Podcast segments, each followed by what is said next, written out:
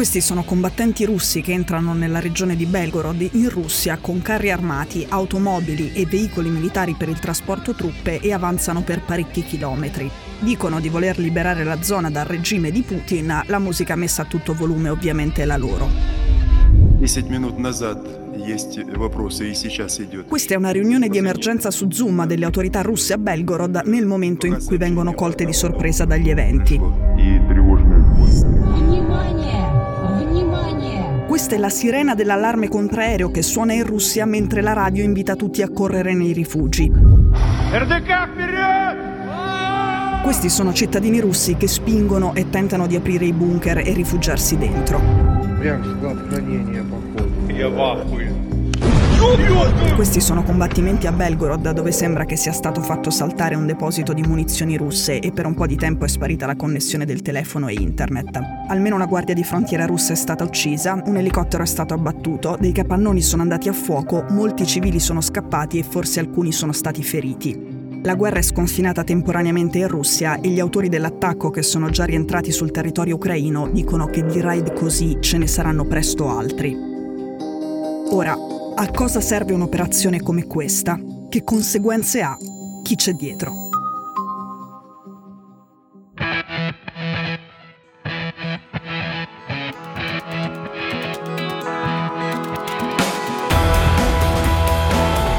Sono Cecilia Sala e questo è Stories.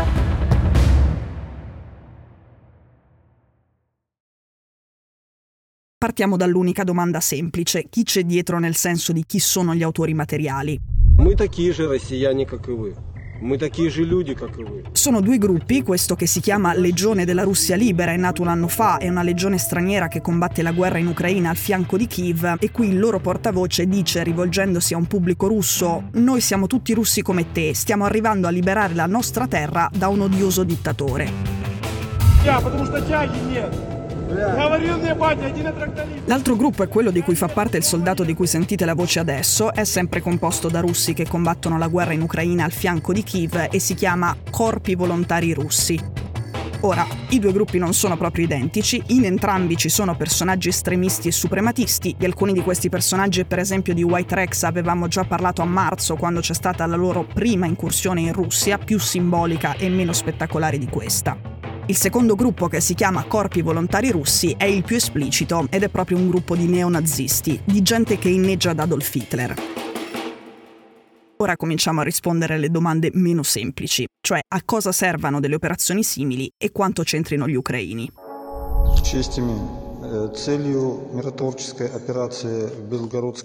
Questo è un combattente del primo gruppo, quello meno esplicito, dice che è appena tornato in Ucraina dopo aver partecipato all'operazione Belgorod e lui la chiama un'operazione di peacekeeping. Questa non è una cosa seria, è trollaggio puro di Vladimir Putin che chiama le sue operazioni oltre confine in Donbass, cioè in Ucraina, operazioni di peacekeeping.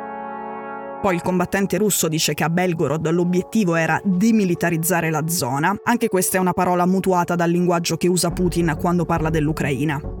Il senso è ribaltare contro il presidente russo, anche se su scala infinitamente minore, quello che lui fa all'Ucraina da molto tempo. Ovviamente questa non è un'operazione che punta seriamente a liberare un pezzo di terra russa dal dominio di Putin, vuole trollare Putin. Ma non è neanche un'operazione solo simbolica, serve a causare uno svantaggio concreto alla Russia e un vantaggio a Kiev nella guerra.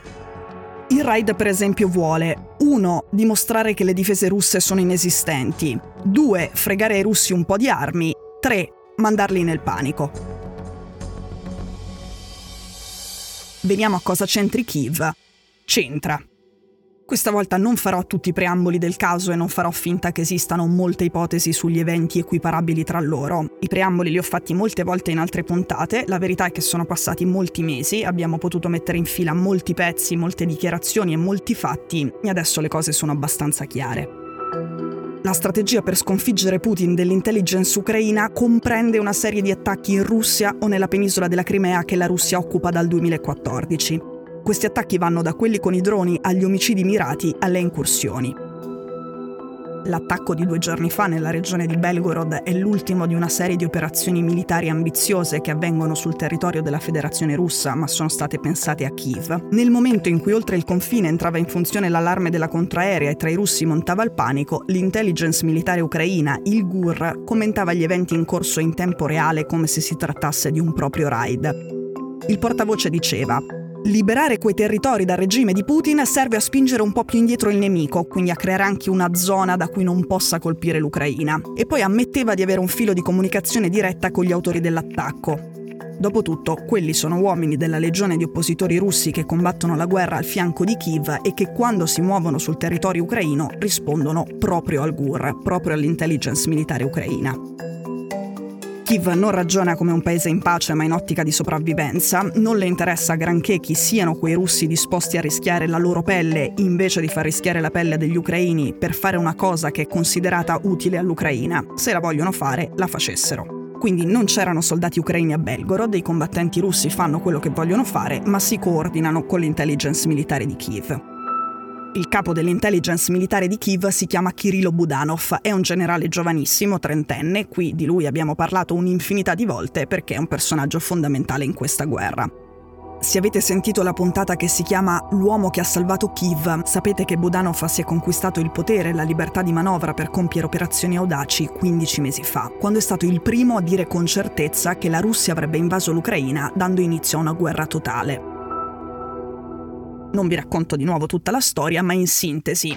All'epoca Volodymyr Zelensky chiedeva agli americani di smetterla con l'allarmismo sull'invasione ed era preoccupato per l'inflazione in aumento e per gli investimenti stranieri in fuga dal suo paese. Anche il generale Sirsky, il comandante delle forze di terra, la mente dietro la prima controffensiva riuscita a settembre, all'inizio del 2022 non credeva che Putin avrebbe dato l'ordine di invadere tutto il suo paese. Budanov aveva informazioni migliori, il 23 febbraio 2022 disse due cose precise.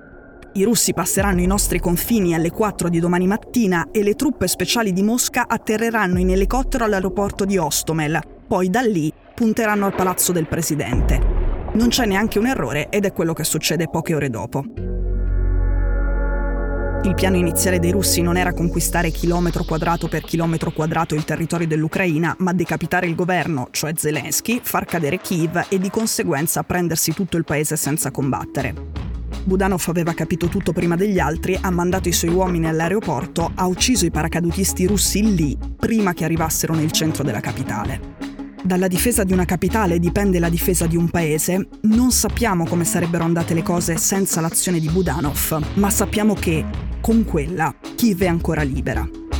Zelensky era l'uomo che i paracadutisti russi avevano l'ordine di uccidere, Sirsky era il generale che aveva il compito di organizzare la difesa della capitale, ma il 24 febbraio a protezione di Kiev aveva schierato solo due brigate. Budanov ha salvato la vita al primo e la faccia al secondo. Oggi Budanov è molto credibile quando nelle riunioni del gabinetto di guerra dice come la pensa su cosa sia opportuno fare per sconfiggere Putin. Budanov ha rilasciato una serie di rivendicazioni ambigue in concomitanza di quasi tutti gli attacchi avvenuti sul suolo russo e in Crimea, dai droni sul Cremlino agli omicidi di propagandisti russi promotori del genocidio ucraino alla bomba sul ponte di Kerch che collega Russia e Crimea, quella che è scoppiata a poche ore dal compleanno di Putin. Le spie ucraine sono convinte che portare scompiglio in Crimea e nel territorio di Mosca sia molto efficace perché con un costo ridotto, nessun rischio per i civili ucraini e con azioni piccole si infligge un danno enorme a Putin. Un danno materiale perché se i droni ucraini che trasportano esplosivo varcano spesso i cieli russi, Mosca è costretta a usare la contraerea a casa propria e non può spostarne troppa al fronte in Ucraina. E perché se ci sono delle incursioni armate a Belgorod, al Cremlino conviene usare un po' di soldati per proteggere le proprie aree di confine e quegli uomini vengono sottratti di nuovo al fronte in Ucraina. Poi c'è un danno psicologico per Mosca e un vantaggio potenziale per Kiev perché se Putin puntava alla guerra lunga, come si è sempre detto, se anche la Russia è sotto attacco, allora la guerra lunga gli conviene meno. All'opinione pubblica russa può interessare poco ciò che accade agli ucraini in Ucraina, ma se l'allarme antiaereo suona vicino a loro, se l'aeroporto di San Pietroburgo viene chiuso per la presenza di velivoli nemici nei cieli, se due droni esplodono sul Cremlino, l'opinione pubblica russa se ne accorge. Seguendo il ragionamento delle spie di Kiev, se Putin pensa che massacrare gli ucraini sia a costo zero, non smetterà mai. Quindi farlo deve avere un prezzo alto per lui. Se Putin è costretto a scegliere cosa proteggere, se percepisce in pericolo le cose importanti come la Russia o la Crimea, allora dirotterà più risorse militari a tutela di casa propria e ne impiegherà meno per distruggere le case degli ucraini. Ora, queste operazioni sono legali? Sono ovviamente clamorosamente illegali. Che le spie lavorino a missioni illegali è la storia del mondo, altrimenti non li chiameremmo agenti segreti ma agenti palesi. La guerra fredda è stata cupa, ma la guerra calda, la seconda guerra mondiale, è stata molto peggio. Le spie sono state le grandi protagoniste della guerra fredda, mentre i soldati semplici lo erano stati della seconda guerra mondiale. Le spie della guerra fredda di entrambi gli schieramenti hanno fatto molte cose orribili, ma complessivamente hanno evitato che quella guerra diventasse un'altra guerra calda. Oggi Budanov lavora delle operazioni chirurgiche tanto furbe quanto spietate che ritiene siano utili a limitare questa guerra e a farla finire prima. Non è affatto detto che abbia ragione, non è affatto detto che gli riesca, in realtà non siamo proprio nel campo delle cose misurabili e non avremo mai la controprova. Ma sappiamo che le spie spesso fanno operazioni violente e illegali ma limitate, mentre gli eserciti possono compiere assalti perfettamente legali ma enormi, con migliaia di vittime. Budanov non crede che Putin si possa fermare con le buone e su questo c'è da dire che il comportamento di Putin finora non ha mai contraddetto la convinzione di Budanov. La strategia del capo delle spie ucraine è proviamo a fermare il bullismo sanguinario di Putin con un tipo di deterrenza brutale.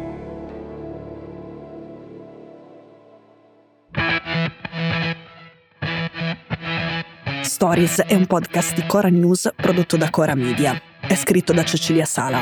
La cura editoriale è di Francesca Milano. In redazione Simone Pieranni. La sigla e la supervisione del suono e della musica sono di Luca Micheli. La post-produzione e il montaggio sono di Filippo Mainardi.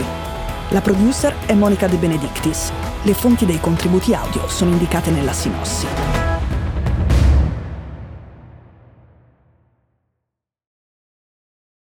Questo episodio è stato prodotto e sviluppato insieme a Spotify Studios.